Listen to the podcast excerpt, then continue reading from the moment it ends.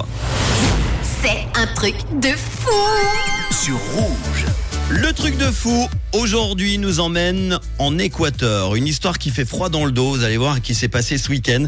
C'est l'histoire d'une femme de 76 ans qui a été hospitalisée pour un accident vasculaire cérébral présumé et qui a subi, malheureusement, un arrêt cardio-respiratoire. Comme elle ne réagissait plus aux manœuvres de réanimation, le médecin de garde a confirmé son décès. Les procédures habituelles après un décès se mettent donc en route. Ce week-end, on place le corps dans un cercueil et la famille se relaie pour veiller le corps jusqu'à l'enterrement, jusqu'à hier, l'impensable qui est arrivé.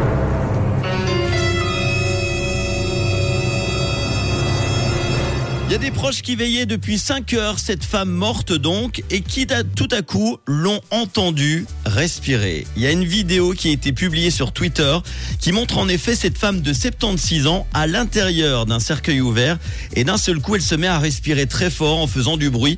Elle est entourée de 2 hommes qui lui viennent en aide. Avec sa main gauche, elle frappait les parois et sa main tremblait, c'est ce qu'a raconté son fils. Et on n'est pas dans un film d'horreur de Rouge TV, hein. C'est une histoire vraie. La personne âgée était mise sous oxygène. Son cœur était stable, le médecin lui a pincé la main et elle a réagi. Et pourtant, je vous rappelle qu'elle avait été déclarée morte quand même 2 jours avant, vendredi. Il y a un comité technique qui a été chargé d'analyser ce cas évidemment en profondeur et d'établir surtout un audit médical afin de déterminer les responsabilités du constat du faux décès. Était-elle vraiment morte ou a-t-elle ressuscité ? On ne sait pas, en tout cas ça fait vraiment peur. On ne peut plus faire confiance en personne, hein. Ça prouve encore une fois qu'il vaut mieux vérifier 2 fois.